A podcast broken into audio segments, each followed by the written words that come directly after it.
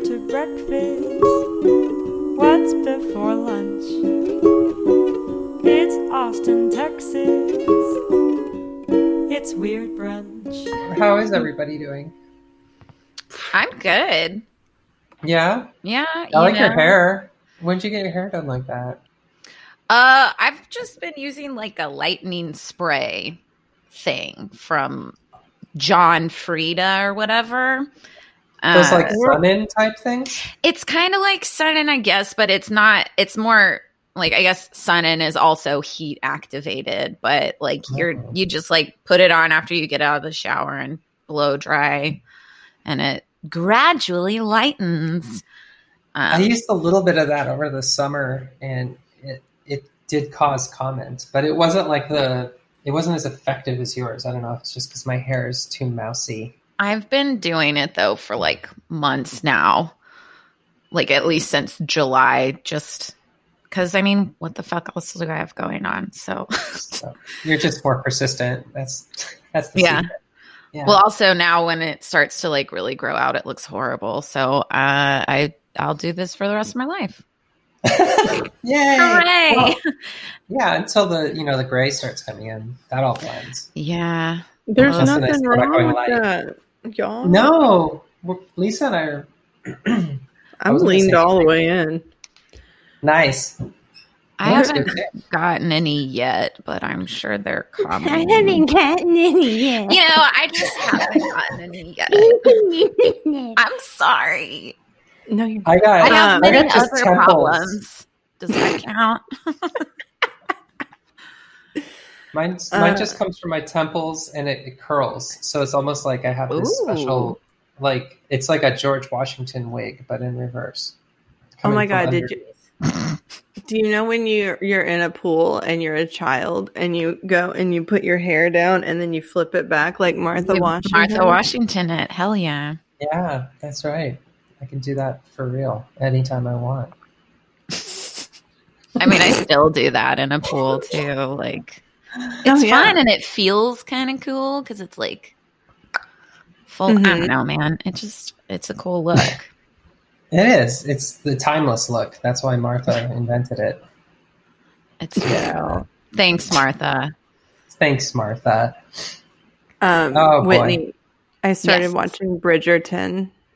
How many you told me. episodes are you in now? A lot. Oh shit! I don't See. I didn't. I stopped watching because I wanted to watch it with you. I'm sorry. Um, so I'm like one and a half episodes in. But I will rewatch because I was watching it like four in the morning, like a psycho. of course you were.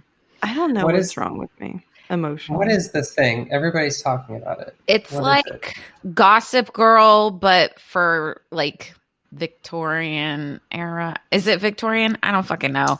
Uh, but 18 early 1800s? but it's from uh Shonda Rhimes, who um Oh, you know has her yeah. whole Shondaland productions and stuff, and all of her Mhm. stuff is so dramatic and like fun. So I think that's probably a big part of why it's getting a lot of attention. Yeah, that explains it. The Shonda effect. hmm It's been Shondified. She knows what she's doing. Truth. That is true. I wish I knew what I was doing. Oh God. Are you having a good Sunday, Whitney? No, I I'm can't having my tell. Sunday's fine. Not being able to hear Karina. Uh, well, it's better now, you know. Just No, everything's fine. I fine. should have Yeah. just rebooted it. But I even like got on early. I was like, okay, I'm all set up. I got on like five minutes early to make sure like my mic was working and everything was fucking right. And then I couldn't hear Karina. And I thought it was her fault, but it was my own.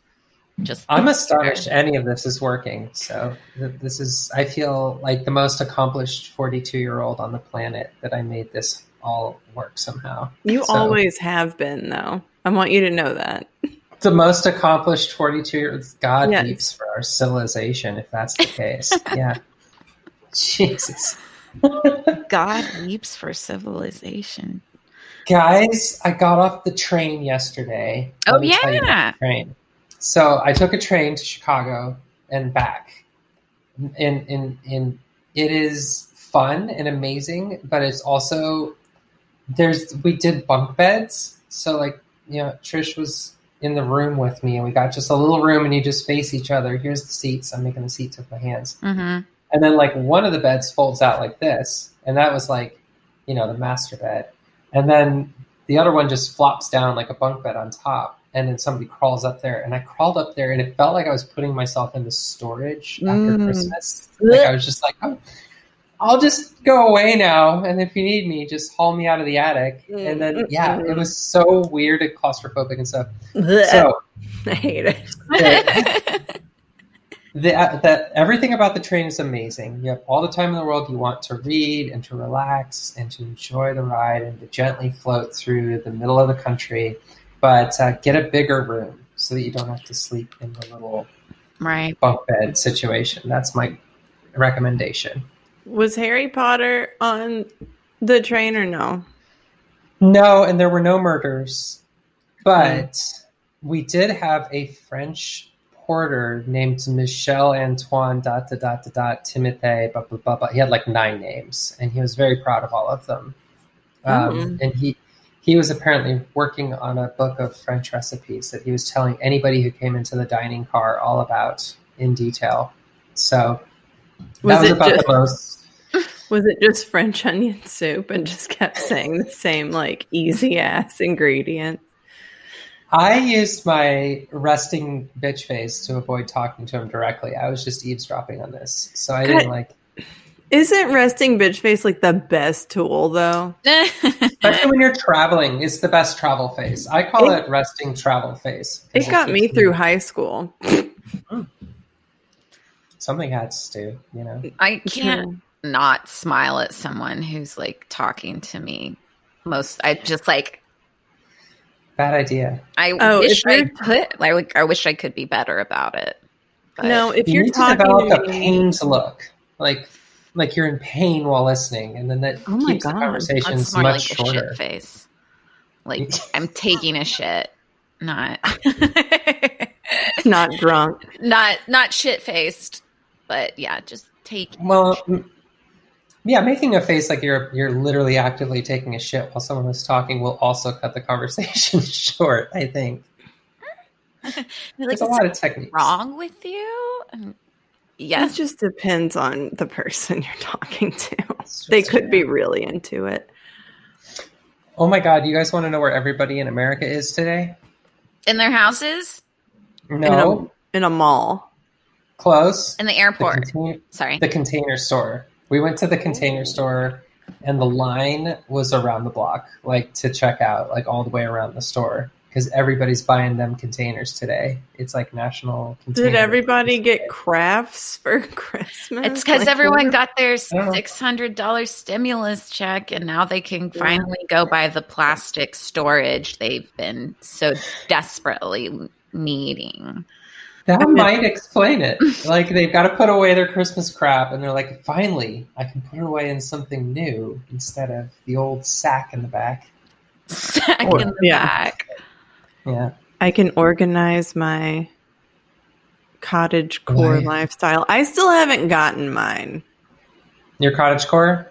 My 600 stimulus. No. Yeah. I got Are you mine. go? You did? All right. John made me put it in savings.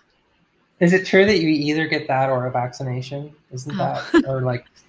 Well, if I could How does- how does it work? choose, man, I would definitely choose something. I would choose vaccination. yeah. Okay, wait, hold on. What? What's up with like fertility concerns and the vaccine? Is are those is that real? Is that a real don't- concern? I don't think it gets you pregnant. No. Because Lisa wants it. I Oh. just want a yeah. child that can You want a keep me disease child. free. Mm, Yeah. hmm I don't know if they've done. That sounds like that would take a longitudinal study that clearly has not happened. So, well, I know uh, people that went into the testing. Folks were like, "Hey, don't do this test if you're planning on getting pregnant in the next six months." Right. So, But I would say that that's probably true for every test, Yeah. right? Because they don't. yeah, Unless they're they don't know like, what's going to happen. Look, if you want to Yeah. gamble, we want to know what happens. Yeah. Let's see that baby. yeah, if they take you into a study saying only do this if you're going to get pregnant in the next six months, I wouldn't do that study. That's, No! they're, trying, they're trying to find something not. really weird. Yep. Yeah. Mm-mm. Mm-mm. No, I would be very surprised if anything in the vaccine would have anything to do with fertility. I did think those are just two systems that wouldn't really have anything, unless you're actively pregnant, and then I maybe be a little Mm. concerned because whatever you put in you goes to the baby. But like if it's just future, you know, I don't see how that would. It, it's not like dealing with that system whatsoever. See, Lisa? Well, I just I need to have a I need talk to some people that I talked to the other day. Okay. Give them some updates. Well, I mean, you're just getting my like completely uneducated guess. Your guesses are always a little educated. They're more educated than mine. I'll say that. Right, well, Mine I are like don't want there to be a Bigfoot lot probably of- did it. I don't want there to be a lot of mutated babies like named after me, just because. Karina says fine. The children of the corn, right? That's what they're the calling children- them. The children of the Karina, Mm. yeah, they'll just be all vaccine mutate mutants, but maybe they'll have superpowers. Did you think of that? Well, Lisa. Bye, Lisa. Okay, Well, it was bound to happen we should probably we should probably tell stories before we lose before we lose Lisa. more again. audience members Okay. and or podcasters. Yeah.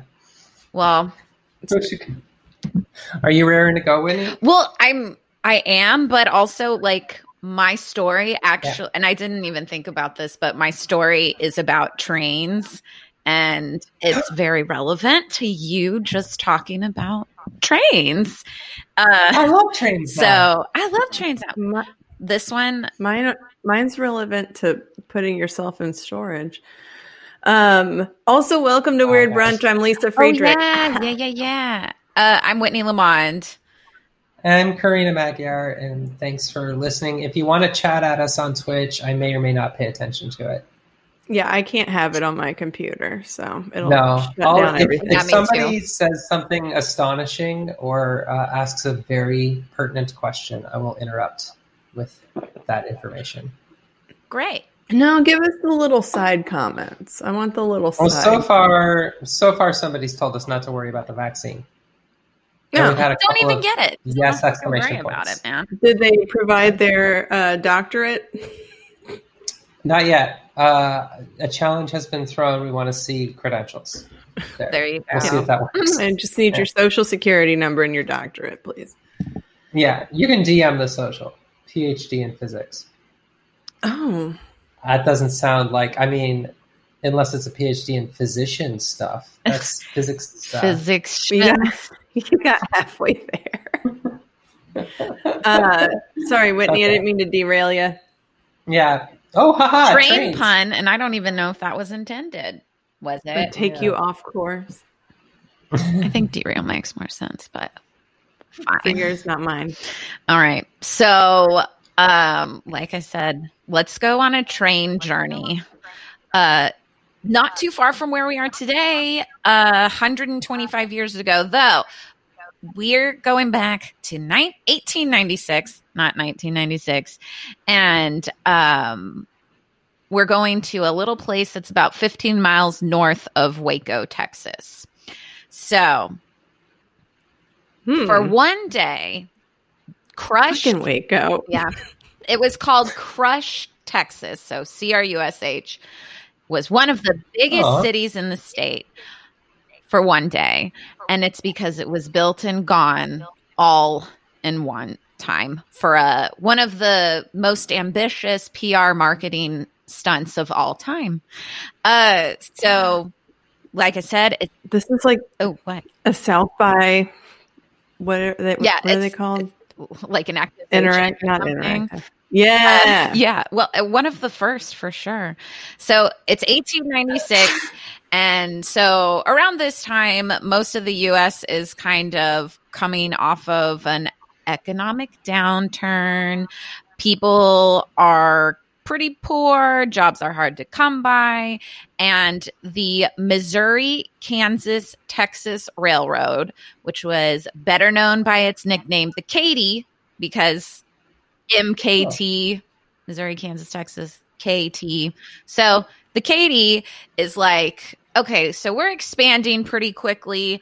We just added some new stops. Like trains are the way to go. We need to do something to kind of draw attention to ourselves, but it's 1896. 1896, the internet doesn't exist. Like we barely have newspapers and shit. So this guy who is a passenger agent for the Katy is like, you know what? I have this wild idea. I think they did it up in Ohio successfully. What if we grab two of our decommissioned trains, the old ones, and we set them in a head on collision crash course and we invite everybody out to watch this?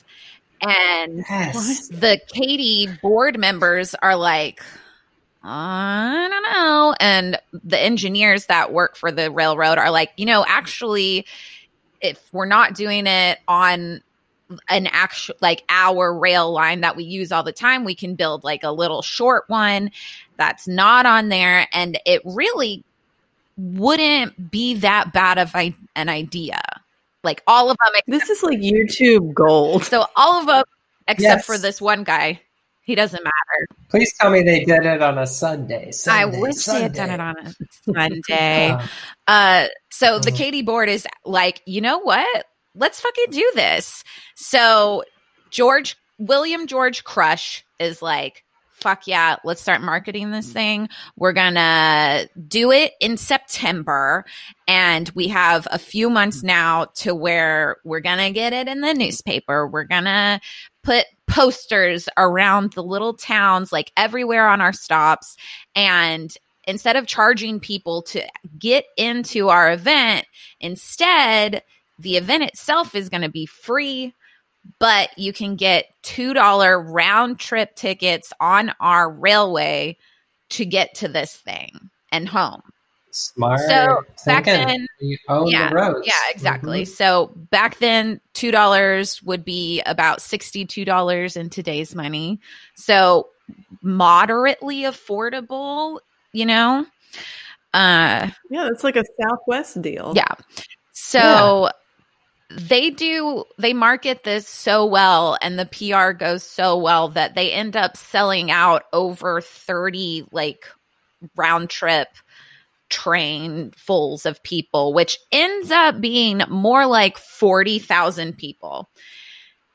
They Whoa. had planned on what the Ohio one that had happened earlier in the year did, which was more about 20,000 people. So Hold up, hold up, hold up, hold up. They've been crashing trains into each other in Ohio. Ohio, too? they This tried it out in Ohio, and Ohio it worked, and everyone was like, "Fucking great!"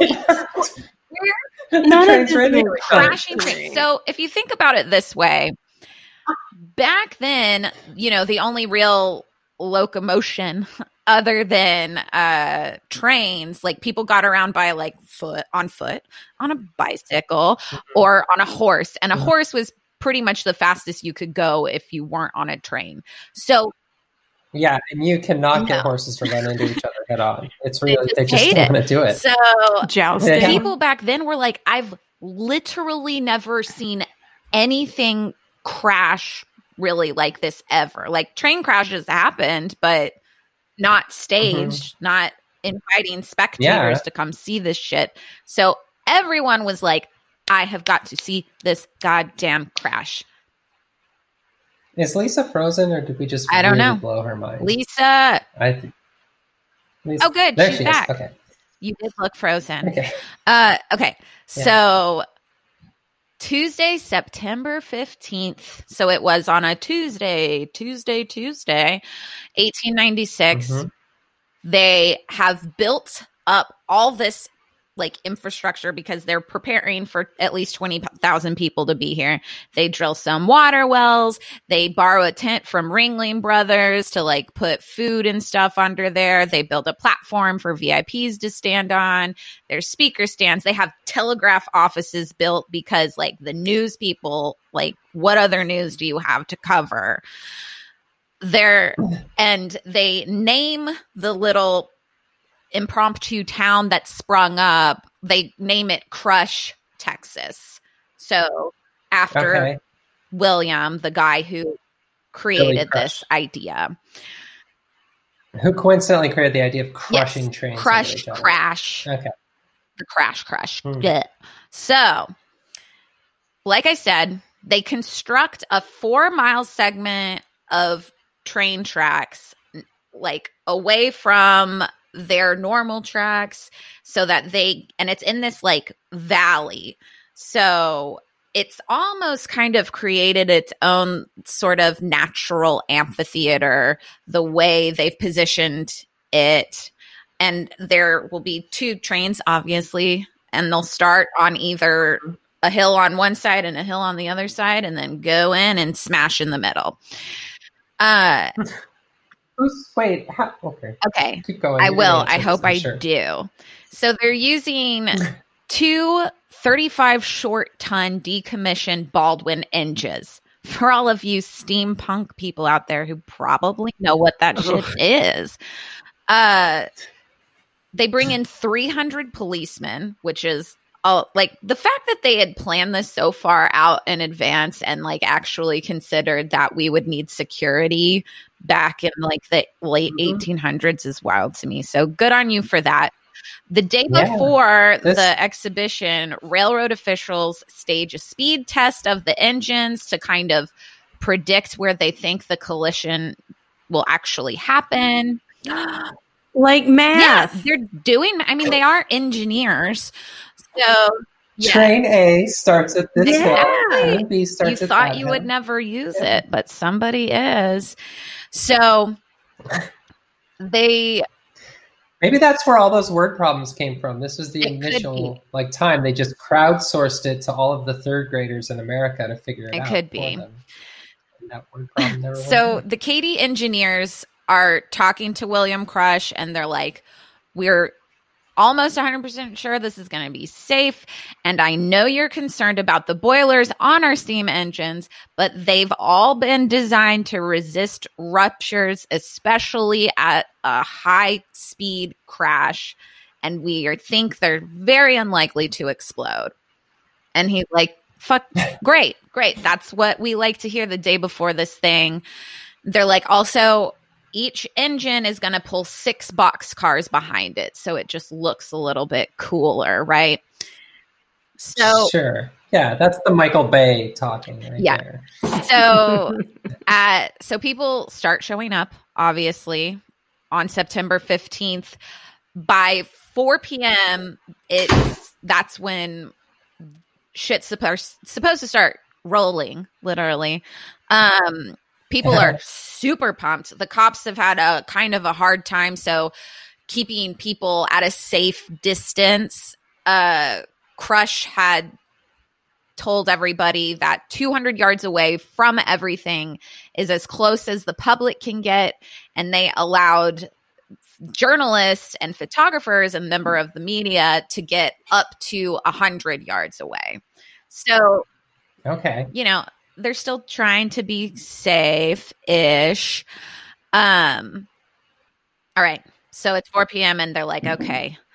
They have the two cars come down slowly at first, and one is orange or one is green and one is red. And they come together in the middle Oh. to like meet for a photo op and basically kind of like a boxer's like fist bump or whatever before they go back into their Oh corners. my God, how much betting was there on this? Do you think people were I- betting on like if either one would survive? I don't know. or- I, I, I, well, okay. so they touch cattle guards and then they come back. They back up a mile in each direction. So they're back away from each other and mm-hmm. they're like, All right, boys, hit it. So the crews on board each locomotive had the instructions to open the throttles all the way, tie the whistle cords down so they're just going "Honk," the whole time, and then jump the fuck off the train. And they're like, Good. Yeah. I was wondering about they're not kamikazing Yeah, okay. this shit. So they do that. They jump off, or that's their idea. So Crush hmm. is he, Foreshadow. he's the one. He's he's on a white horse, and he's like going up and down, and is like, "All right, everybody, are you fucking ready for this shit?" And they're like. Hell yeah, we are. We're so excited. This is the most exciting thing I've ever seen oh my god and he's like all right let's do it and he throws his cowboy hat in the air and that's the signal to the trains to start so there we go full throttle whistles down let's do this so they start going their top speed estimated at between 45 and 50 miles an hour these trains are hurtling towards each other and they hit with a force of impact. Woo, what, what crazy noises. Uh no, you're fine. Oh, sorry. it's kind of like someone Yeah. was like Okay. sneezing. So the trains hit one to two million pounds of force, each one of them running into each other. What they hadn't accounted for were the six boxcars on each side that they were also pulling. Yeah. So those kind of served because they were being pulled, they kind of served as like a second and third wave of impact. So you get the one in the middle Mhm. from the trains and then the box cars. And then their one concern came true. And this is a quote from one Mhm. of the newspapers. Quote, hmm. a crash, a sound of timbers rent and torn, and then a shower of splinters. There was just a swift instance of silence, and then, as if controlled by a single impulse, both boilers exploded simultaneously, and the air was filled with flying missiles of iron and steel, varying in size from a postage stamp to half of a driving wheel. End quote. So they crashed, take a beat, and then that shit fucking explodes. The boilers explode. Two people die instantly. One of them is a guy named Ernest Darnell who was sitting in a mesquite tree at the time of the impact and was hit by flying debris and killed instantly. I don't know what happened to the other person, probably something very similar. A Waco Man named Ernest killed while sitting in a mesquite tree is the most Texas Yep, headline it is. I've ever heard. Uh, Yeah. One, uh, there was a photographer there from Waco, obviously, who was a lot closer. Um, his name was Jarvis Dean, and he ended up getting hit in the eye by like a bolt, like a metal bolt, and it took his eye out. Um, Mhm. there was a Confederate veteran at the scene, and he told the newspapers it was like a scene from the Civil War battle. People are falling everywhere. There's heavy smoke. There's shrapnel everywhere, and uh, it was wild. Six people are injured on top of the two people who die, but other than that, it wasn't quite as bad because everyone was like, holy fuck. And then, like, the injured people were injured, but they were like, well, I want a piece of this. So everybody ran to the crash site and started like taking souvenirs, and everything was on fire and burning hot. So a lot of people burned themselves trying to steal pieces of these crashed trains. Um, Oh my god. the story makes This is insane. the story makes national headlines and the Katy company is like fuck you george or william crush you're done. This was insane. But the next day they realized that they're getting so much fucking publicity from this and it's not even that negative. They're like the crash and there's pictures and everyone's covering it and they see this like huge surge of people buying tickets on the Katy Railroad, and they Just to go past and the they crash and they like Oh, jeez. well, I guess they don't call up old William Crush, but the next day they're like, "Hey, guess what? Uh, actually, turns out all of this was pretty great. Those two people who died, it's not even that big a deal. We gave them lifetime passes on the Katy Run Railroad and a little bit of cash, and they seem fine with it You get their Yeah. families, Well, right? yes. Because their lifetime Right. had Oh. to their families, and they're like, Right. actually, it's all good. Come back." Cat Crash, uh, sorry, Crush ends up working for the Katy Railroad for like another 60 fucking years.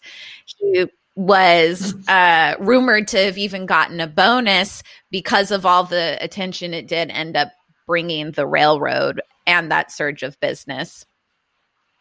Uh, oh my god. Did he cra- did he keep crashing trains? def- Is that his they- job? like to just keep they planning didn't train do crashes? it anymore, but it definitely happened in other places frequently for like a hundred years afterwards or something. Maybe not a hundred, but it kept happening Hmm. as like a PR thing. Many other railroads did it. And even though it was considered a tragedy, the Katy benefited so much for the following years. Like it, it, it was just, it went down in history. Um, I don't know how familiar y'all are with ragtime music, but probably the most Mhm. famous ragtime musician is Scott Joplin. Um, and he created a song about the crush crash collision. Well, called the Great Crush Collision. Sorry, it's a lot of sounds. Uh, you can listen to it still. I can play it. Oh wait, I don't have it pulled up anymore because I had to restart my computer. But um, it sounds it sounds like the music that would definitely be playing in the background of one of those black and white movies where a girl's about to fucking get run over by a train and she's like tied up on the railroads. Um, but yeah, Do you guys No. hear that? Oh, you guys can't No. hear that. All right. Um, but yeah, so that's the story of the crash at Crush. Um, there's like a commemoration and shit up there now. So if you're if you live in Waco and you feel like going, go for it. yeah, I'd love to see. I'd like to like. It's almost like a highway accident. It slows Yeah. everybody down to rubberneck, except a hundred Yep. years later. Mhm. You know what that story reminds me of is when the and maybe we should do this story on a future podcast. But the time they blew up a whale. Oh yeah. you I- guys heard that one? Yeah, and it went horribly wrong. Yeah, Lisa's like, I'm gonna do it. Or are you mad? I mean, I'm always mad. My secret. Um, Uh-huh. That's like I wish they had named the trains like monster I trucks. think they might have. There was Yeah. a lot of like advertising on the side of the trains. Uh, Hell so, yeah. yeah. It, they people said it was very gaudy and kind of tacky the way they added so much advertising to the trains. But Oh, That's how I feel It about wasn't a classy No. train crash. I've I seen mean, classier train crash. Hmm. I mean, if, Uh. If I'm wearing gloves to the train crash, it better be classy. Oh my god! But Trains. Trains. Oh my god. Well, Lisa, you have a storage story? I do, um, more or less. So we'll go from trains and go straight to cruise Ooh. ships. the train Um, of the water. Maybe if you're right. it's a The train yeah, of the it is- sea. yeah, it's a water train. Um, so you know, if you're like most of our listeners, just huge fans, and you've listened to every single episode, um, or if you know me at all, you know that Yeah. My parent my parents uh, are just huge into cruises so you know cruise ships are very close to my heart i don't give a fuck about cruises but um so i want to talk about the crews that live on the cruise ships Okay, wait. I have one question. Have you watched Below Deck? It's a reality show about No, not yet. Okay, cruise on yachts. So, highly recommend. hmm I feel like that life is probably Slightly different, much better. probably. Mm-hmm. So, uh, typical life on on board as a crew member, it kind of sucks. Uh, so, like the the one thing I think is really cool is that everyone, like everyone, if you're a dancer, if you're a, a line cook, you have to be trained in, uh, and basically you're an EMT. Like you have to know all of the medical uh, things to like help save people, which I think that's kind of cool. the comics? Even the comics? Yeah, I think so. I can ask. Dude, I don't. I don't want a cruise ship comic saving my life. And I, you know, if anybody would be comfortable with that, it should be me. But no. There's at least two I can think of that I'd be okay with that. The one, the last cruise I went on, the we went to the comic thing, and then the guy like starts throwing his voice, and he's got a box next to him, and my brother Mhm. and I lean over to each other. We're like, we have to go. This is a puppet jar. We have to go. Uh, and then I saw my parents like across the thing, like they stood up and walked out, and I was like, respect, respect Yeah. that. Um, That's right. You trained him well. Yeah. So the crew quarters are kind of like when uh, Fabrizio and Jack, uh, like where they were staying in the Titanic, um, just kind of like down towards the bottom. Most of them. Obviously, all of this changes depending on the size of the boat, uh, uh the ship. Sorry, um, and right. then like what company? I know. Uh, so there's sometimes separated the the individuals are separated by department so like if you're in the kitchen if you're a, a bartender if you're in the casino blah blah blah. Um and then also sometimes they're separated by nationality which might sound weird but it makes total fucking sense because you know they're speaking you know there's Yeah. some kind of familiarity and you're very far away. Yeah. Um, sometimes, if you're lucky, you have a bathroom in your cabin, uh, but often it is a communal where your flip flops in the shower situation. Uh, there's a lot of like weird rules too. Like, you know, obviously you can't hook up with a passenger and um, like there's certain areas that you're you can walk through and certain areas you can't walk through it's just there's a lot of it's kind of like uh disney world's uh what do they call it cast members or whatever if um you can't, if you can't hook up with passengers, then what the hell was the Love Boat all about? I mean, that Right. whole show. minds want to know. I don't think they Um, can enforce that. Love is love. well it's all so that's the other thing is they're like constantly being watched it's like if you're just walking around dc like you are constantly being watched so if they do see you hooking up with a passenger uh, you are kicked off the ship at the Oh, next you don't port. have to walk the plane. Um, no, not until you're docked. Um, so th- there's also like there's long contract lengths, so they go from two months to eleven months, and there's long hours. You know, eight hours, great, but some people have reportedly been working like twenty hour days, uh, and you're working every day. You're on that boat seven days a week. Um, there's also so you can't hook up with passengers, but there's a big hookup culture between um, the crew, which I'm probably I'm guessing that's below Mhm. deck as well.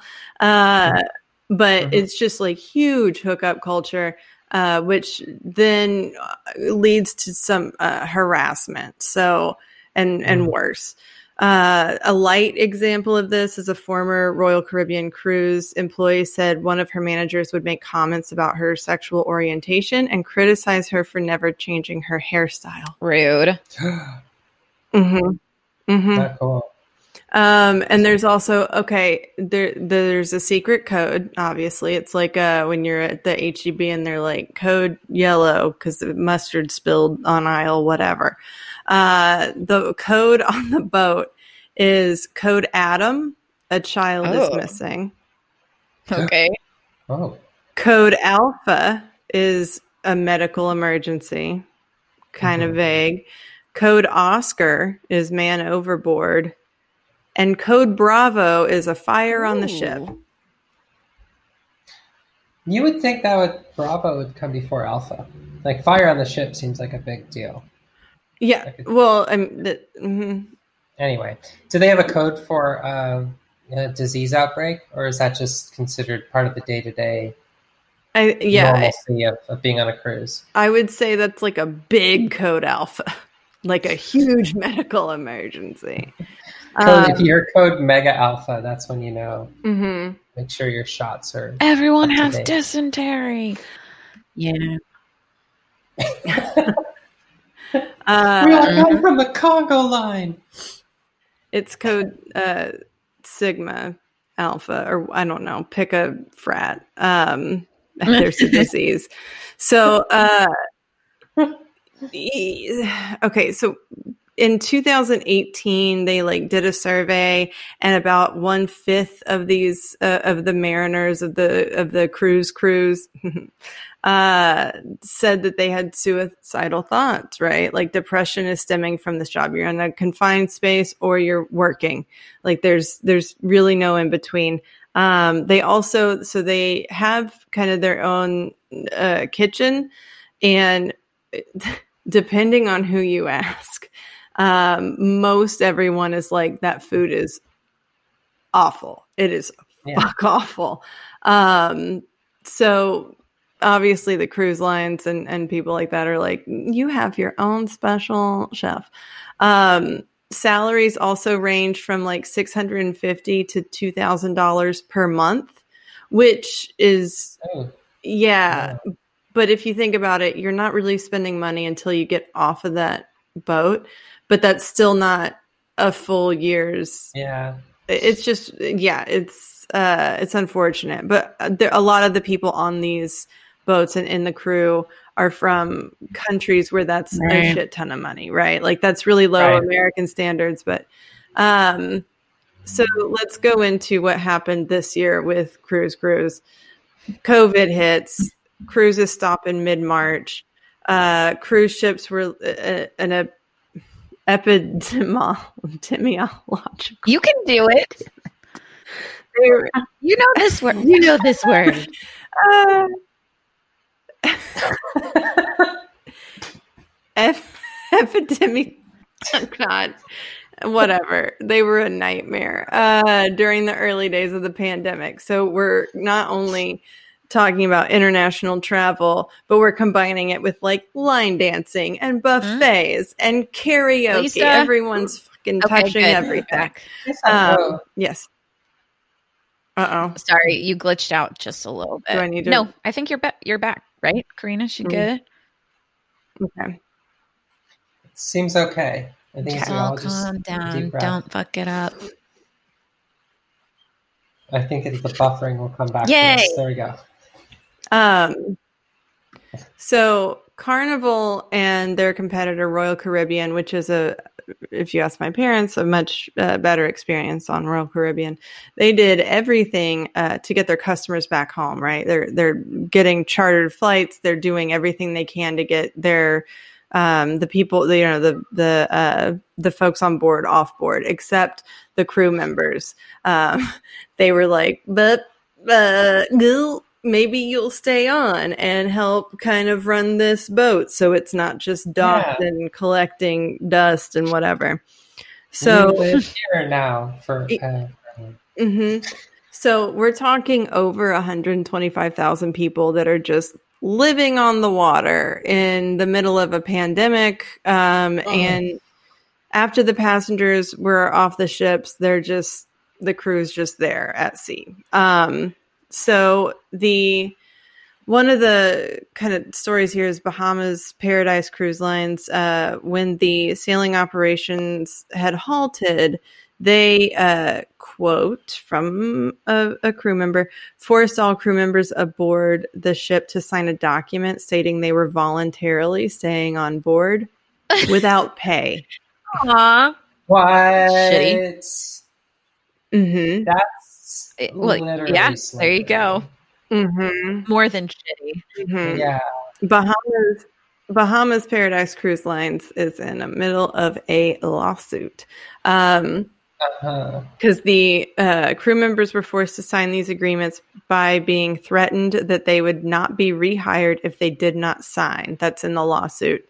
Um, and then, yeah, the system of requiring crew members to work without pay is the equivalent of forced labor or peonage. I, got- I got Yeah. that. Pe- Uh, slavery. Peonage. Peonage. Um, so other cruise ship companies like Carnival and Royal Caribbean and Norwegian, the ones that you've more so heard of, uh, they have been paying working crew members. So they're not paying the non-working ones. And guess who controls who's working and who's not? Um, Right. No, So- if, they have to, if you have to stay on the ship, you're working. Even if you're not picking up a broom, Right. you don't want to be on the ship. You're at the Right. office. Yeah. Um so while on board they're all, you know, again depending on the ship, depending on the cruise line, they're either like fuck it, let's have parties and all kiss each other and give each other covid or they're on, in lockdown just the same as, you know, everywhere. Uh, and then I think in April, the CDC was like, y'all need to separate these people. There's no more parties to be had. Um, there's daily temperature checks. There's uh, a socially distanced buffet line that can take like 30 minutes to get through. I saw some photos of this and it looked, I mean, that line was wrapped around. And then while you're taking these 30 minutes to get through this line, you're only allowed out, and this is uh, a specific ship, uh, carnival ship. You're only allowed outside your cabins at mealtime for an hour or two. Um, so some folks would take that hour or two. That's to- prison. hmm Some some people would take that hour or two to like eat as fast as you can, and then like go walk around, smoke a fucking cigarette. Um, you can also still buy drinks at the bar. Buy purchase the drinks at the bar. hmm Um, for a dollar seventy five. You know, crew discount, but gross. I hate that. Um, Yeah. Some of the workers are like, you know, this is just weird. It's like a ghost ship. Um, and, you know, if you're quarantined, you're stuck, you know, for almost three weeks in an economy room. You barely have a bunk bed, a desk, a mini fridge, and then like a little tiny Oh. porthole to look out of. Um, and typically those are like right above the water. So you can like barely, even then, you're like, I'm just looking at a blue thing that I can't even discern. Uh, so it's a very claustrophobic environment. And workers, you know, they're that were on the boats, they're like, the, the repatriation schedules are, are constantly changing. Now, obviously, some of that is um, based on the the country of origin. Some of it is based on the cruise lines. Some of it is based on the CDC. Um, as most of these companies are uh, incorporated within America, they had to abide by CDC guidelines. Um, so that's also kind of prisony, where it's like you don't know what time it is. You might get out, you might not. But um, so without So you're saying that it's American laws that have created this system of slavery and prison. in in some situ- Shocking. yes, in some situations, yes.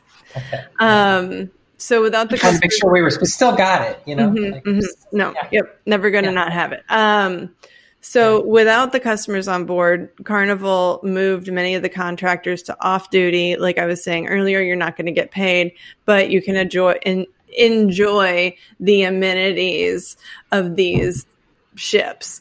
Um, so a lot of these folks are using these this money to support their families on land, you know, back at their their home country, home hometown. Um, and so that's another thing where they're like, so I don't know how much money I'm going to miss out on, or like, ugh. Um, the internet access was complimentary on some boats. uh, but it could be painfully slow uh, or only strong enough for like social media You and can't texting. stream Like, anything. you can't, Uh, right? Yeah. Um, or below deck. No. My escape is watching No. other people on boats Uh, while I'm on a boat. Um, so they're separated from their families. They're confined to these tiny cabins. There's uh, no clear legal recourse, uh, no pay. They're really experiencing this like extreme version of the lockdowns that we experienced. Um, and the, you know, even polling people on land this year has increased depression eh, within people and like suicide ideation tremendously. So crew members um, on let's see.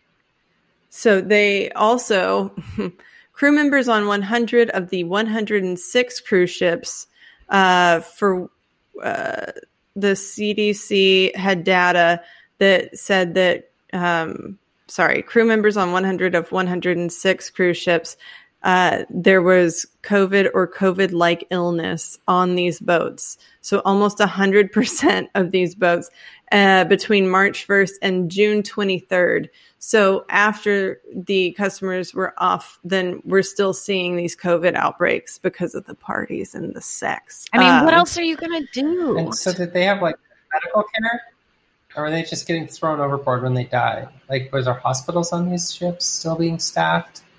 Every cruise ship uh, has a morgue. Ooh. Every single cruise ship has a morgue. Roughly 200 people die on cruise ships a year. What? I'm not even reading that. Why? why? I mean, cruise ships are. I, I feel like the population of a cruise ship is generally older, right? Like it's old people. So Hmm. Yeah, I get why there's a morgue. I, uh, what I want to know is why people find this to be relaxing. To Oh. go on a floating hotel that you can't leave with a morgue. I don't. floating. I, hotel if only. If only I knew.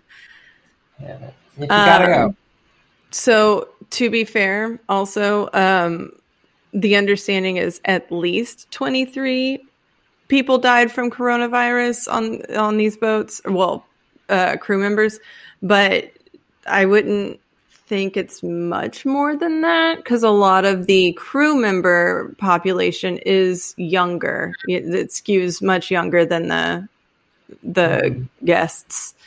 Um, so the CDC is also like, y'all ain't coming back, not yet. So uh, one of the things, this is uh, kind of what people experienced. Um, this one woman, this is her story. She was a uh, shop employee on one of the luxury liners, and she learns she's pregnant while she is aboard the ship um, from the sex. And uh, they I were thought it'd be from the food or the vaccine. Um, Mm. God damn it. Um, so apparently the employees were being served uh, really strong curries that made her nauseous. Uh, and then she she was like, "Hey, I've got a lot of stomach pain. I'm pregnant. What this is in May. So again, this is her being stranded at this point. Uh, and she was like, "Do you have any prenatal vitamins?" So easy to just have. Like cruise ships have convenience stores. Like this should be a thing. Um, and the doctor was like, "No, we don't have any. You just need to stay calm and stay in your cabin. Mm. Quit God. vomiting." And so she's in her cabin and she's thinking and thinking and thinking. And she's like, I'm not having this baby on this ship. Like, if I, like, I, I don't know what the fuck. And so she's just in this really, you know, fucked up place. Now, a spokesperson uh, for this luxury liner, I don't remember the, the name of it, um, said pregnant crew were provided extensive medical care and prioritized repatriation. She made it home to South Africa in June and uh, gave birth to a healthy baby boy on December 17th of this year. Oh, a Um, 2020 baby, the happiest babies on earth. yeah. Um, Oh, so wrong. So Carnival and Royal Caribbean are like clashing with government authorities again in America, but also in like all of the countries, All the Uh, countries. all of them, because all of them are like our borders are closed. Um, you know, it's one thing to be like, "Hey, you bunch of Americans, get here. Here's California. Here's Florida. Go get." Um, but when you're trying to get people back to India, the Philippines, Ukraine, like all of these places are experiencing these outbreaks. So what they did was they would take crew members and like move them from ship to ship to try to get them on a ship that was going towards their home country. So there were accounts of people that were on three different cruise ships within two days because they would get on one and then they'd be like, "Oh, this is the wrong one," or "This was," and then they'd have to go to another. So, Not going to spread it more? hmm? Isn't that going to spread the COVID around? Okay. Yes, ma'am. Um, so this is another thing where like, yes, you're getting you're spreading whatever's from this boat to this boat. And this went on for for months. Um, so they were trying to again group them on, on a crew, but it was so disorganized, uh, and it just was not working out. You can also see pictures of like 15 cruise ships docked outside of wherever, and they're trying to drop their crew members off, but they have to like sit and wait and wait and wait for the country's government to be like, okay, we've got all of the preparations, they can come on. So, um, by the way, as of I mean, I'm sure there's still crew members on boats now, but even as recently as November, there's on top of that, like they lifted the regulations on October 31st. And so now crew members are like getting re stuck. Um, not as often, obviously, but it's ugh. Right. So, um, let's talk about some of the people that did not make it off. Um, so, a lot of these crew members are feeling this hopelessness, this inability to escape. And unlike prisons, they're not taking people's shoelaces away. So, on April 29th, an electrical engineer from Poland on Royal Caribbean's Jewel of the Seas disappeared while the ship was anchored in the Saronic Gulf south of Athens. Ship security cameras capture him leaping into the water that morning. Um, And then Greek authorities, you know, they're washing up. Two weeks later, on May 10th, um, a waitress from UK- Ukraine died after jumping overboard from Carnival's Regal Princess near Rotterdam. Around this time, a Chinese contractor was found dead on Royal Caribbean's Mariner of the Seas. Uh, a crew member aboard that ship says most people believe it was another suicide, but the company is like he died of natural causes. Uh, of course. yes, and then The a insurance payouts are less that way. A Filipino cook was found dead in his cabin on Carnival's AIDAblu. I don't know what that is. AIDAblu. Um, there's actually a GoFundMe for his family, Kennex Bundown, if you want to look that up. Uh, four days later, another worker from the Philippines died in an apparent suicide on Virgin Voyages Scarlet Lady. Uh, Virgin Voyages did not respond to requests for comment. Um, and then Royal Caribbean's like, we don't comment on individual deaths of, out of respect for crew privacy. Sure. Uh, in June, those were all in May. In June, Mariah Jackson, uh, she's a waitress from the Philippines. She's stranded on Royal Caribbean's Harmony of the Seas. Um, she's last seen asking for a, a friend for a teapot. And according to her father, on June 9th, crew heard a code alpha blared over the ship's intercom system. Um, and then Jackson was found hanged over her cabin's Whoa. balcony railing.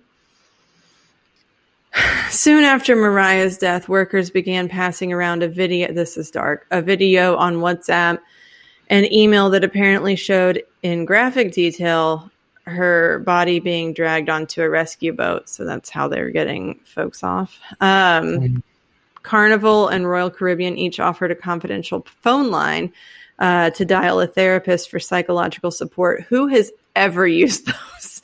like, uh, so many companies are like, here's our employee, uh, whatever, whatever. And I'm not, anyway. Um, and then several crew members were like, yeah, I didn't call because, like, if I'm talking to uh, human resources, um, they like wouldn't talk to human resources on board. They wouldn't make these phone calls because they were worried it could jeopardize their future employment, which is so fucking sad. Um, in mid May, so before even the June mm, suicides, uh, on Royal Caribbean's Navigator of the Seas, crew members started a hunger strike to pressure the company to get them home faster. On the deck of the Majesty of the Seas, another Royal Caribbean ship, protesters raised a banner. It's huge, reading, How many more suicides do you need? And it's right in front of like the kids' pool slides area. Wow. Nice. Um, yeah. And then um, let's see. Uh, oh, Royal Caribbean says the company, quote, understood the frustration behind the protests and that the ship's captains took steps to resolve each, each situation. Um, so I, I found this all most of this in a Bloomberg article that came out, um, and they focus on this one guy, Joseph Soller. He's 28 years old. He was on a carnival ship. He started working on the boat in January, um, and then he. What happened um, on May 9th is that they they realize he's missed his temperature checks. So it's it's a Saturday. They hadn't seen him since Wednesday. Um, according to interviews with crew and official documents, a team was dispatched to check on him, but they couldn't get into his cabin door. It was uh, blocked by something heavy. They managed to push it open uh, just a crack, and then they what they did was um, they like shook his shoulder. There was no response. So they go into an adjacent room. They get on that balcony and then they hop balconies which is a horrific idea in on a cruise ship when you're that far above a water uh, any water.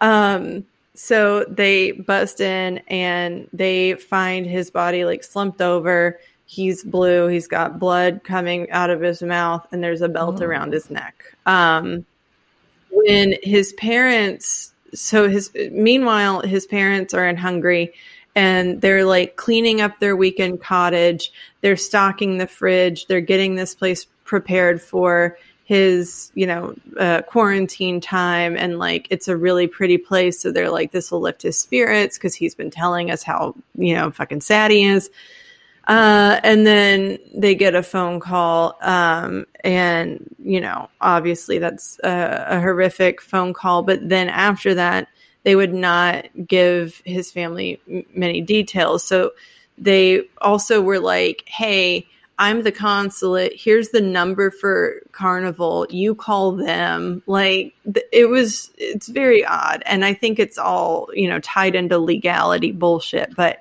Um, they he when he talked to them he was like so the door was was he was he found against the door? Like he had to ask them all of these questions that would matter and and figuring out how he how he passed.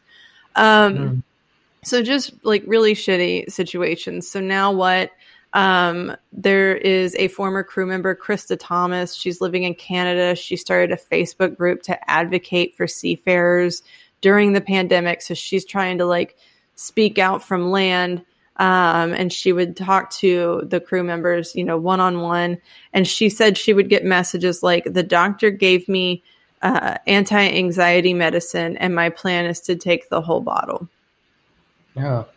Uh, she then enrolled in an online suicide prevention course to learn how to respond to that stuff. So, hell yeah, Krista. Um, a lot of the advocacy groups for seafarers are pushing for better cabin conditions, uh, more control over the working hours and the contract length.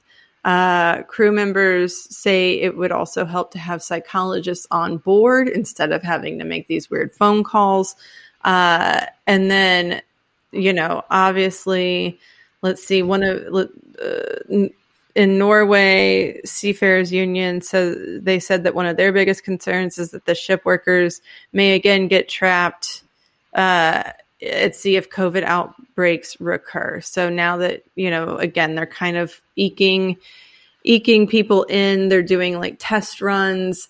They're doing, you know, they're trying to figure out their um, air circulation. Uh, my my mom my mom was telling me that they've got it to where like all of the air within the boat will recirculate every two minutes, which I think you know, good job. You're you're doing everything you can to keep your Afloat. business uh, alive and keep my parents happy. Mm-hmm, mm-hmm, mm-hmm. Um, so you know that's just something to keep in mind. And so when COVID started uh, and coronavirus was like on in all these boats, on all these boats. My parents got back from a cruise like the first week of March. Anyway, Nice. um, you know, everybody was kind of talking about like, oh, this cruise ship's having to be stuck at sea for a week before the passengers can get off. Well, the kind we kind of stopped talking about it. Um, and and Yeah. people are, you know, people are killing themselves, people are dying, uh, and it's it's something that you know if you if you google it like there's articles all over the place but it's something that i think this uh bloomberg piece like it got pushed to me multiple times um on just different apps and stuff. So i'm hoping that this kind of gets out a little bit more um because it's definitely something that that folks really need to uh know about and pay attention to. God, Yeah, for sure. We should right? uh, what a fucking find some put up with the with the episode. Yeah, it is. Well, it's, yeah, it's one of Yeah. those like it's happening now things, Yeah. which Mhm. I think kind of makes these stories heavier all the time. But yeah, yeah. I Still, it's important, yeah, and also a good reminder Ever to go on never, ever. Yeah. ever, ever go on a cruise. Just Yeah. don't. Just don't. You're not missing anything. And if you You do, get- yeah. don't get an interior room because they're Those are the ones without depressing. windows, right? Mm-hmm. those are the Mhm. ones that I When get shoved in paying, when I get Mm. dragged on the cruise. Yeah. Well, I have a story about a person who Do went on you? a cruise, or at least a long journey. Yes, a, a, a land cruise. A land cruise. Yeah, it- is it you? Yeah. No, yeah, guys, my story just is about slideshow. me and my life. It's so random.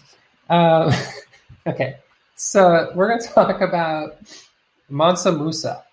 Mansa Musa, also known as Musa the First, uh, was the tenth imperial leader of the Mali Empire, and the Mali Empire, M A L I, uh, was a big deal in West Africa from the 13th century, mid to early 13th century, until the 17th century. So, good 400 years, it dominated the modern day countries of Senegal, Mauritania, Mali, and uh, little bits of you know Guinea and other areas like right there and right below the Sahara Desert, but above the coast in um, West Africa.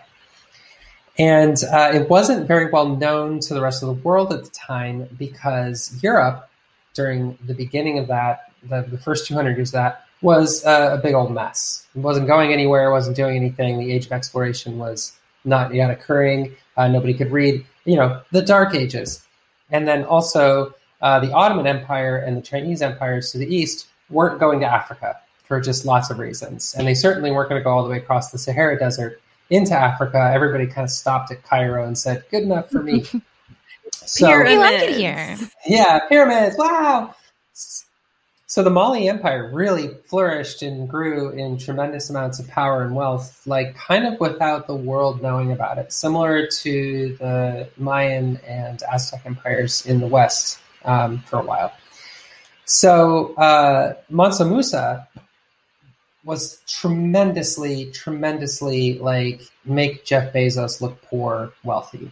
And the reason was was the Mali Empire was built on two commodities that it had in spades. In the north, it was just lousy with salt. Salt mines everywhere. You could just scoop salt up off the ground. That sub Saharan area full of salt. And before rever- refrigeration, salt was generally used to keep all your food edible. And so everybody wanted salt. Question. Yes, Lisa. Um, s- uh, do you think that uh, all of the uh, uh, sci-fi movies and, and stories that involve spice, do you think that's based on salt? Possibly, Yeah, yeah, like all the, like Dune kind of Yeah. stuff, like spice from the desert. Yeah, definitely salt. The salt mines of the deserts of Africa are like Salt that gets you fucked good up, example though. You know. Yeah, exactly. If that Hell salt yeah. can make you feel something besides burnt on your tongue, then yeah, definitely. So that was the northern part of the uh, empire, and the southern part of the empire joined the northern part of the empire because the southern empire was just lousy with gold, gold everywhere, gold pouring out of the ground in the hills, in the rivers, lots and lots of gold. And so the southern empire, like, well, we've got all this gold, we don't need it. Northern empire, we got all the salt, we don't need it. And so what they did was they literally made bags of gold dust and bags of salt, and they would just trade them one for one in equal weight. And it made perfect sense to an empire. And that kind of circulation built a pretty strong economy. And then what they would do is they would trade with the occasional traders from Europe or from uh, Eastern Africa who came in to the ports of the empire. They would have lots of salt and gold, which were super valuable to all the rest of the world, and they would get paid. Uh, well, usually they were selling out salt for gold. They get paid in gold, and the rule in the empire was gold dust was for circulation, that's money, but gold nuggets or gold bars, that's not money, that's the emperor's. And so all that gold just went to the emperor. But, but, but until like literally had palaces of gold, rods of gold, clothes of gold, crowns of gold, the most gold anybody's ever personally owned in the history of the world. But Mansa Musa had a problem. Nobody fucking knew about him. And if there's one thing that rich people hate, it's nobody fucking knowing about him unless they're smart. Uh, Mansa Musa decided it was time for the world to find out about the Mali Empire, but he also decided some other things that had to do with his religion. Because, see, what happened was he was Muslim. Um, now, his kingdom wasn't, because his kingdom had freedom of religion 500 years before Holy shit! the Western civilization figured out what that was about. So everybody was able to worship kind of what they wanted, and just because he was Muslim, he didn't like enforce this Islam as a state religion. Very, very, very rare for Islamic kingdoms. Um, but he was very devout, and he wanted to inspire uh, Islamic faith in his religion. So he decided, you know what I'm going to do? Uh, see, my grand, uh, my dad, the reason, the person who died so I could get this job, my dad took a boat and sailed west into the Atlantic to find the edge of the world. He never came back. I sent, I became emperor. I sent all these boats to find my dad. All I got back were reports that he got swallowed by a whirlpool, or perhaps discovered the Caribbean and was the reason there were people in the Caribbean when Columbus got there 200 years later. That's a whole theory. That's a whole theory going on. Is that there might have been some African colonizers uh, living in the Caribbean, and those were the tribes of the. Anyway, that's a I whole mean, thing. That makes story. that makes so much Yeah. sense. Yeah, it's possible. Unlikely, but possible. And then white folk were like, Oh, Anyway. these, are, these are just Indians. No, they're going to colonize. Yeah, exactly. So, uh, so anyway, his grandpa went that way, and he was like, "Well, uh, I'm a devout Muslim, but I do agree that we should be expanding our notoriety through the world and sharing our gifts with mankind. I'm going to go east. I'm going to go do a, a Hajj. I'm going to do a pilgrimage. I'm going to Mecca. That's my job as a devout Muslim. I'm going to Mecca. Guys, saddle up." So he brought with him, and this is where I got to start bringing in uh, the numbers because the numbers are like most of the story here. All his I'm imagining a very like Prince And- Ali from uh, Aladdin style you guys, entrance. twelve Oh. thousand slaves. Twelve thousand slaves, each carrying four pounds worth of gold bars. So that's thirty-six thousand pounds of gold right there. 60,000 court retinue, all wearing Persian silk and brocade and carrying entire staffs made of gold. Um, so that's 60,000 gold staffs. And then they threw on 80 camels. Each camel was par- carrying another 300 pounds of gold dust. And then a whole bunch more of horses who are pulling giant chests full of gold. And then, of course, everything he's wearing is gold. It was literally like all the gold in the world at this point. It, it might as well have been all the gold in the world. Yeah, right. This And they is just Prince set off. shit. They set off across the uh, African center and stopped at every town and bought a bunch of shit. And everybody was like, "Holy crap! Who's this guy?" Ah, it's Mansa Musa. He's he's the you know he's a good guy. Oh, okay, great. The Mali Empire, they're awesome. So like a great PR tour, right? Just go around throwing gold everywhere. He uh, this is this happens in 1324, by the way, to give you kind of an idea that this is 170 years before Columbus. This is like smack in the middle of the Dark Ages. Uh, he gets to Cairo. Now, Cairo at the time was the center of the world's gold trade. Cairo was where everybody knew the gold was. That was the wealthiest city uh, on the planet. It was the trade center. Istanbul and Cairo were the connections to the east and the west. So it's like, man, Cairo was the New York City or the London or the like. It's the biggest, most important city in the world at the time. That's what happens He when you have a river. That's right. And you're on the Mediterranean, right? So Mansa Musa shows up. And uh, as he's approaching the border with his thousands, tens of thousands of people carrying gold and his camels and his horses and his elephants, apparently. I forgot about the elephants, also covered in gold. Uh, a little envoy of the uh, ruler of Cairo, who is Al Malik al Nasir, comes running out and he's like, uh, Greetings from the all powerful Sultan of Cairo. Uh, we see that you are an important person. Would you come pay tribute to the all powerful Sultan of Cairo? And Mansa Musa Hmm. said, No, I'm just passing through. And they were like, Oh, no, you didn't. The all powerful Sultan of Cairo demands that you come visit. And Mansa Musa's like, I'm just going to Mecca. I'm a devout Muslim on a Hajj. I have my humble gifts to give to Allah, and I'm just passing through. Anyway, negotiations go back and forth. It almost comes to war, and then finally Mansa Musa agrees to appear before the Sultan of Cairo. But he's really kind of miffed about it. He realizes Well, he, yeah. he didn't want to start a full war with Egypt, but he also kind of wanted to pass through without paying fealty to this guy in Cairo because that's not the point of his PR tour. So before he goes and visits the Sultan, he comes up with a plan to make sure that the Sultan understands who's really in charge of Africa. So he goes and he meets the Sultan, and the Sultan says, Greet me. And the way you greet the Sultan is you kiss his feet. And once Mansa is like, Well, I don't want to kiss his feet, but I'm going to. I'll kiss his feet. And the Sultan feels good because this very rich and powerful king from Western Mhm. Africa just And he's got feet. a foot thing. Yeah, exactly. He's got a foot thing, right? So he's like, "Ah, thank you, and and uh, please welcome. Uh, you're welcome to the hospitality of my kingdom. We are honored to have such a great person here." And Mansa Musa is like, "Thanks. We will shower you with gifts." And the Sultan's like, "Thank you so much." And Mansa Musa unloaded half of his gold on the city of Cairo. Oh my god. bought everything. And what that did was it made Uh. gold worthless.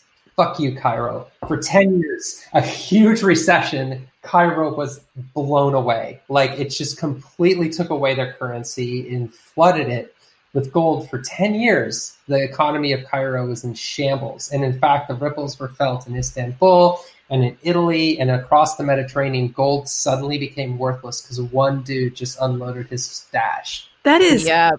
so advanced. that is such an super baller. advanced. I would never think of that plan. Or that was what he did. And he kept doing it. He realized how powerful this was, so he kept doing it uh, throughout Saudi Arabia. Like, boom, boom, dropping my gold, dropping my gold. And basically, on his return trip, he meets the Sultan uh, after he did his thing in Mecca. oh And the Sultan was like, oh, welcome back. Need any gold? And Mansa was like, I would love to borrow a great deal of gold at a very high interest. And the Sultan's like, thank you, thank you, please take this gold off my hands. He takes the gold back, borrows it all back, uh, pays it out at a high interest, but that interest is really a payment to Cairo to remind them that at any time he could tank their economy with all of his gold and to like make Egypt sort of a vassal state to the Malis, economically speaking. So that's what he did. Came back, put all his gold away, and said, "If I ever need to screw with the world, all I got to do is just spend my money." And uh, that got him noticed. He all of a sudden, the Mali Empire showed up in the Western um, encyclopedias. Like everybody in Egypt knew who he was. Everybody in Saudi Arabia knew who he was. It literally put them on the map. Trade starts extremely flooding in. Everybody wants to go get a piece of this gold. So now all sorts of goods are coming into the kingdom, and they're you know trading out salt and gold. He takes over Gao, which is the easternmost region of the Mali Empire, and Timbuktu, um, which is still to this day a fairly important city. He built universities. He built mosques. Uh, one of the mosques he built uh, has is still there and still active 500 years later, and it looks like a sandcastle. It's really unusual if you look it up. It looks like a mud and brick kind of sandcastle structure, but it's obviously much stronger than that because it's been around for 500 years. Uh, and the library that he made became a university that's still in operation today. Uh, trying to find the name of the university. Um, but the library became the largest library in Africa since the Library of Alexandria in um, ancient times. He basically reconstructed the Library of Alexandria because, again, Europe wasn't shit at the time, so like it wasn't hard to buy up all the books in the world. Um, and the Mali Empire was like easily the most powerful and important and influential empire on the planet for a good hundred years henceforth, thanks to Mansa Musa basically making it rain on Africa and showing everybody his boss. Uh, it petered out in civil wars and such in the 1600s, around about the time that the Spanish, French, German, and Portuguese started really tromping all over up. Africa. Yeah, and, and sort of very little uh, remains of the empire today outside of what he built in Timbuktu because the Europeans went and did what they did to Africa. But um, it's still very unknown what happened in that empire after about 1450 because they didn't keep their own records very well. Um, and uh, the, the only thing people really know of what happened at the empire was at that height of it with Mansa Musa and being the richest person in the world. Scholars have tried to guesstimate his wealth, um, but it's usually fairly well established. Like they're whatever the actual number is, he's the wealthiest individual person who ever walked the planet. Like he he had probably Wow. half of the world's total wealth individually at that point. Yeah, Damn. yeah. And I- I uh, think he's called the a character University of- civilization. Yeah. I I think it was called the University of Fuck You, Cairo. yeah, I love that story. I love that he was just like, "How can I get one over on this uptight son of a bitch?" Yeah, that's That Okay, seems wild to me. I'd Mhm. I'd like to do that sometime. So There's there's debate about whether or not he set out with all that gold with that plan in mind, or if he just didn't realize that he had that much more gold than everybody else, and he thought that that was Right. just the kind of amount of money you needed to go traveling. And then when he showed up and looked around at how little gold people were like Yeah. clinging to, Okay. he was like, "Pfft." the yeah the way back then Okay. equivalent of what could a regular banana cost? Ten dollars. Like, and that's what he did. Exactly. That's what he did. He bought all the That's bananas. so many. I just I I'm right. thinking about how he wild. brought so many bananas, but he brought so many Like, bananas. he brought twelve thousand people with him, like slaves. Not even 12,000 slaves. 75,000, okay. 75,000 Like, you know, people. like how do you 12,000 just people do he that's like. Yeah. moving an entire city across the world. I mean, I guess not the world, but Yeah. Especially at that time. It- At that time, a s- a Right. 100,000 people was a megalopolis city. you know, this is the third. There weren't that many people on the planet yet, so Yeah. like moving around with eighty thousand people was going to get noticed. You know, Well, that was I bigger mean- than the largest armies. Even Facebook won't let you have more than five thousand. But what about if you like, own people? Like, what if you're like I don't know. a slave? I feel like you gotta- like how many can you have on Facebook? Oh yeah, Okay, you can have up to twenty thousand slave accounts. what? what? what's no? Well, I don't know. I mean, let's go find out how many uh, employees Carnival Carnival. has. That's how many slaves you can have on your Facebook page. Well, honest, it was 125,000 minimum crew members that were stuck on the. It's a number. That's there the you go. number. That's the number. Oh god, I'm really mad at the cruise lines right now, and I wasn't like you know not mad at them before. Now I'm. Mm-hmm. Right. Mhm. Yeah. Stop like giving them your money, mom. mom. Well, they keep like booking cruises knowing they're going to get pushed out. And I get it. It's like a mental thing where you're like, I have something to look forward to. But Here's the thing: you can go to a really really nice five star hotel for less money, and if you Mhm. want to, just stay at the hotel. Not leave the hotel and just go to the ballroom and go to the bar even and go to the restaurant. An and, all like, inclusive It's the same thing. This resort. Yeah. You don't have to go do it on the water. I don't understand the appeal of doing it on the water. it's a whole culture. Like all of my Mm. mom's friends are people that she met on a And they're like, cruise. And, oh, let's all plan to be on this one. know. And yeah, like, yeah, Mhm. Yeah. uh, that's the life I'll never live. The train felt like a the train felt like a two star cruise ship. I'll say that. What were the safety regulations on the train? hmm Uh, so yeah, that's the best part of the Right. train. Do It's you like have the COVID? Entire safety plan. Oh, this the COVID protocols were tight. Those were oh, oh, Okay. That was the whole reason we did it. Is that like you had to be masked all the time, and then you get your own little room, you close and seal the door, and then you can talk and relax, and nobody can come in there. You can lock the door, and you're fine. But the safety regulations, yeah, after traveling on airplanes your whole life, it's shocking. You get in, you're like, okay, they're going to tell me what to do in the event of an accident, mm-hmm. right? They don't even tell you where you are. You pull up at some town and you stop, and they'll like get on the thing and be like, if you want to get off and smoke, you can, but just get back on before the whistle blows. I kind of Otherwise, we'll leave you here. And we were, I loved it. The conductor in Dallas was hilarious. He was like, if you get off and smoke and you're not back on before the end, you're going to be in Dallas for Eh. the rest of your life. I know it happens because I've seen you do it. so great. How? But yeah, I, I got to Chicago on the way there, and I sat on the train for another 15 minutes because I didn't understand that we were in Chicago. I thought we were just stopped again for some reason. They didn't say, You made it, you're here, you can leave now. They just assume you know what the hell is going on at all times. It's wonderful. How long did it take? It was Yeah, 26 too. hours. I want to do this. Yeah, it's worth doing. It's totally worth doing. But don't, Mm. if you go with two people, get a bigger room. Don't go in the bunk. Is there Wi-Fi on the train? That's weird. No. oh, that sounds like Uh, a I'm vacation. surprised. Yeah. 26 There hours. is. Here's my. Here's the best part. There's Wi-Fi on every major train line that Amtrak runs, except the Texas Eagle. Once they go through Texas, they're like, no Wi-Fi. They don't. Texans don't Nope. need that shit. They don't know how to read. So yeah, no, the Texas to Chicago one didn't have Wi-Fi. My understanding is that if you go to LA, you get Wi-Fi um, from here. So that direction you might.